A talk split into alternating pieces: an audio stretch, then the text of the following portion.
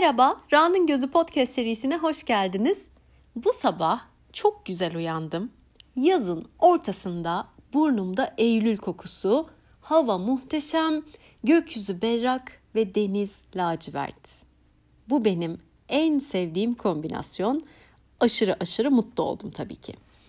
Penceremin önünde güne uyanma ve uyumlanma hareketlerini yaptım ve sonrasında banyoya doğru giderken elime telefonu aldım.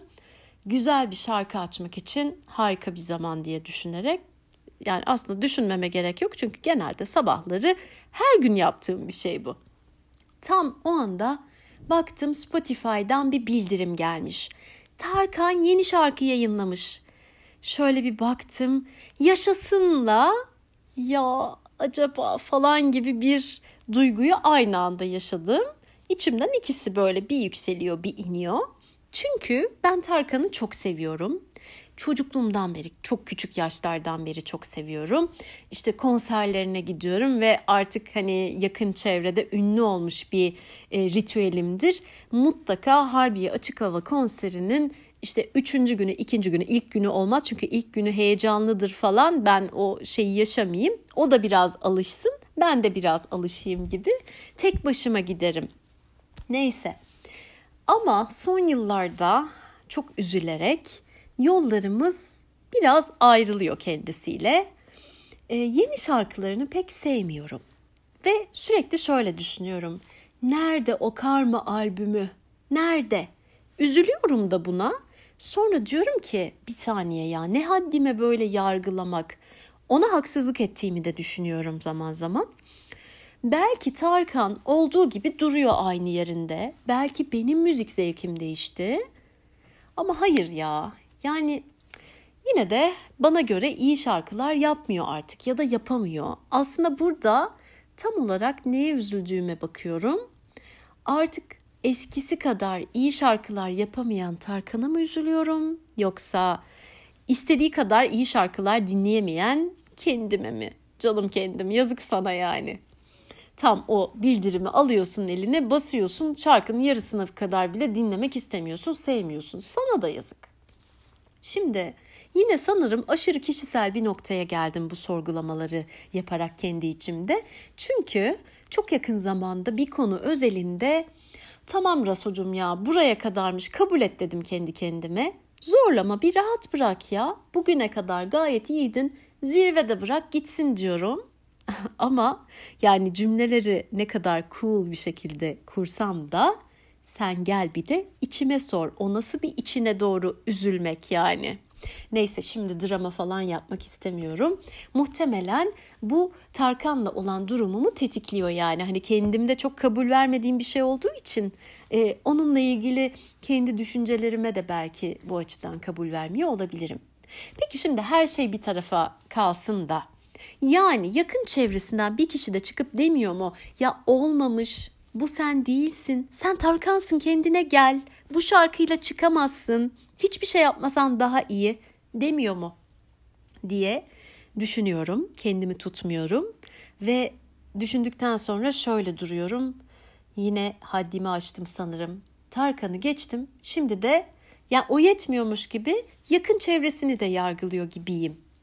Ama gerçek düşüncelerim bunlar. Yani mesela Karma albümünü yapıp zirvede bıraksaydı benim dünyamda bir efsane olarak varlığını sürdürecekken şimdi gözlerimin önünde azalarak bitiyor.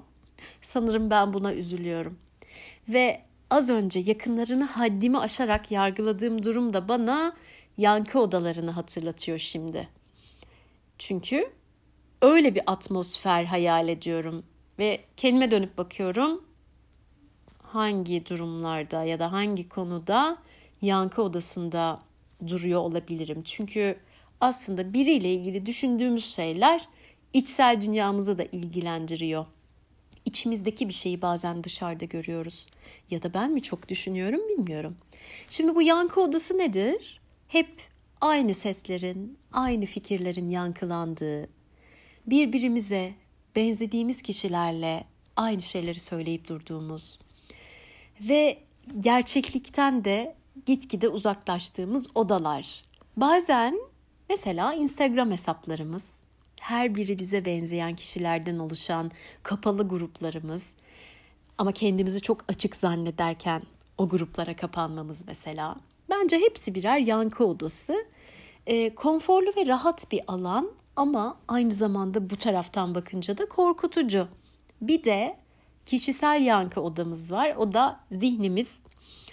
Orası neden yankı odası? Çünkü orada zaman zaman aynı şeyler dönüp duruyor. Döngüler dönüp duruyor ve eğer o döngülerden çıkamıyorsak hep aynı gündemler, hep aynı şikayetler tekrar edip duruyor.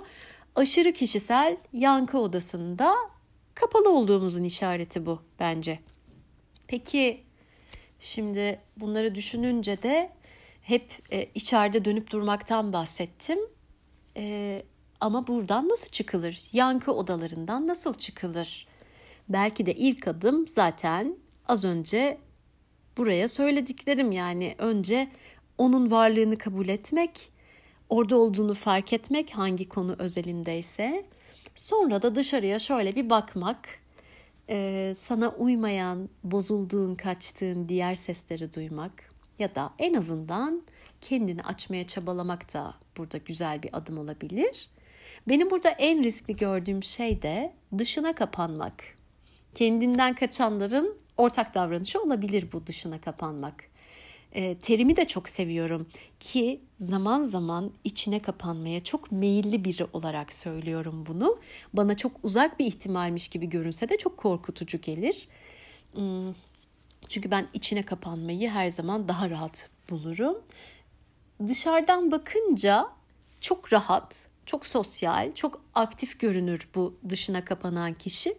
Sanki 24 saat hiç kapanmayan bir lamba gibi ama aslında asıl kaynak lambasını yani kişisel güneşini kapatmıştır bu dışına kapanan. Zaten o yüzden dışarı kapanır.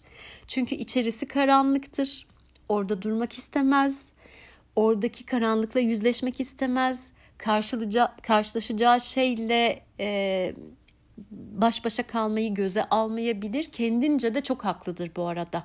Burada bir yargılama eleştiri söz konusu olamaz. Hepimiz için geçerli. Herkes her zaman karanlıkla yüzleşecek halde olmayabilir.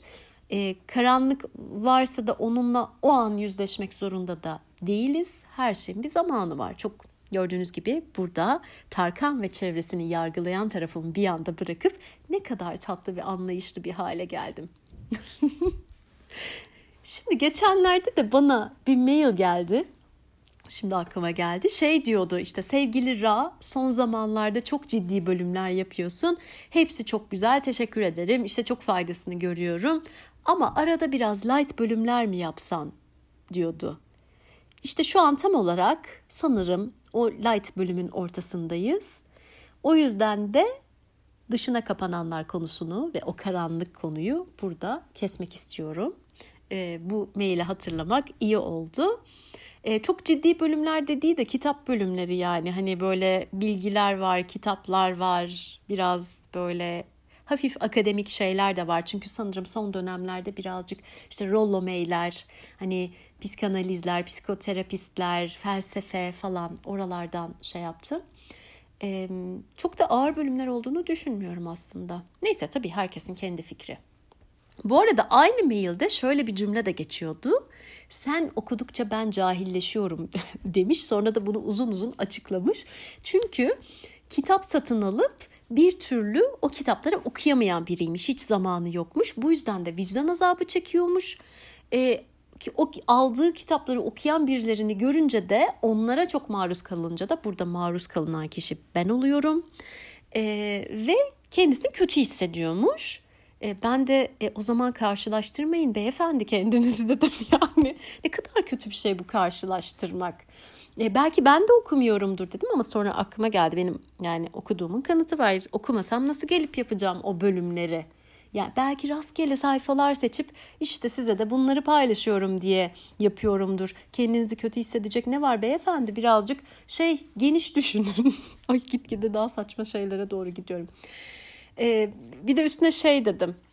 Dedim ki yani belki ben de sizin kadar iyi makarna yapamıyorumdur. Bu arada mesela düşünsenize makarnayı da çok kötü yapıyormuş falan. E yani şimdi benim kadar da iyi makarna yapmayabilir. Çok normal. Gördüğünüz gibi mailleri itinayla okuyup her biriyle ayrı ayrı ilgilenip cevaplıyorum. A, mail demişken biri de vişne reçeli ile ilgili yazmış. Instagram'da paylaşmıştım yeni yaptığım vişne reçelini. E şimdi dünya üzerindeki en sevdiğim besin olduğunu da orada belirttim tabii ki. E, o da demiş ki ben de yeni yaptım işte doğal şekersiz sana da bir kavanoz göndermek istiyorum. Şimdi ben çok mutlu oldum bu e, yazıyı okuyunca, maili okuyunca. Beni düşünsene yani podcast'i dinliyor, beni seviyor. Instagram'da vişne reçeli sevdiğimi görüyor. Şimdi de özenle yaptığı reçelden bana göndermek istiyor. Buraya kadar her şey okey. Ama yine de olabilecek en kibar şekilde reddettim. Çünkü vişne reçeli benim kırmızı çizgim. Doğalına ve şekersizine karşıyım. Yani ne yapayım? Yap- yapabileceğim bir şey yok bu konuda. Çünkü içine şeker koymayınca ki ben şekerin bizzat doğal bir şey olduğunu da düşünüyorum. Sadece bir düşünce değil bence gerçek. Ee, şimdi içine şeker koymayınca vişne suyunun içinde yüzen vişnelere dönüyor. O reçel değil yani. Ee, ya rica ediyorum o kıvamı bozmayın ya. Sağlıklı reçel yapmaya çalışmayın. Ki olduğu hali zaten bence sağlıklı. E zaten benim yüzen yiyeceklerle ilgili sıkıntılarım var. Yüzen ve titreyen şeyler yemiyorum ben. Yiyemiyorum demiyorum. Yemiyorum. Yemeği reddediyorum. O yüzden bence en doğrusunu yaptım.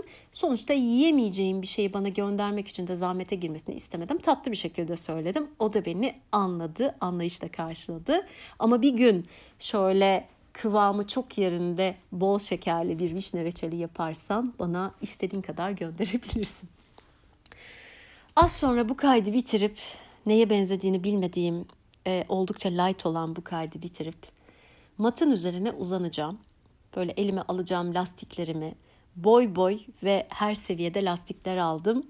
E, o kadar sıkı ve e, sert zor olan iki tane lastiğim var ki lastik değil. Çünkü bacaklarımın ya da kollarımın arasına alınca hareket etmiyor.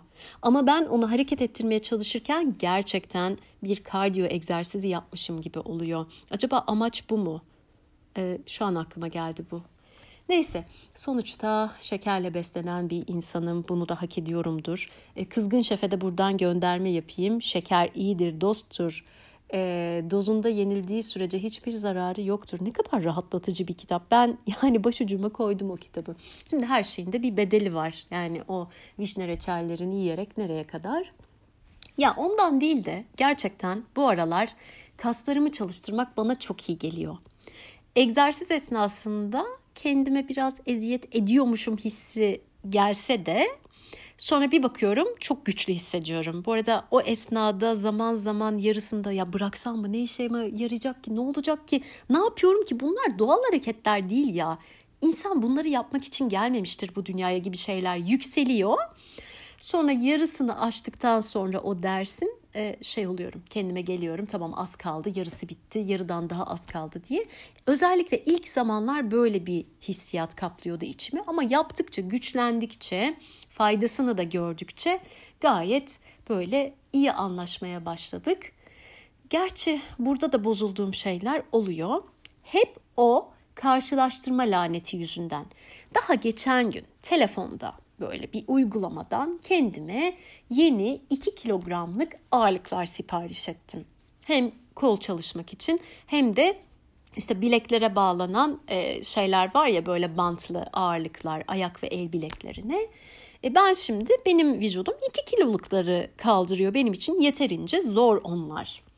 Tam böyle bir sipariş düğmesine bastım, onayladım. Tamam artık siparişim hazırlanıyor. Yüzümde bir gülümseme. Açtım. Hazır el, elimde telefon varken Instagram'da geziniyorum. Bir baktım tam o saniyede bir arkadaşım story atmış 140 kilogram kaldırırken. Yani 2 çarpı 2 toplam 4 kilogramlık ağırlıklar böyle içime oturdu ki benim için onlar hala yüksek olduğu için içime çok güzel oturuyor yani ağır bir şekilde oturuyor. Sonra da kendimi uyandırdım. Dedim ki Rasocum sen 2 metre boyunda kaslı atletik bir erkek misin? Bak burada arkadaşımı övüyorum.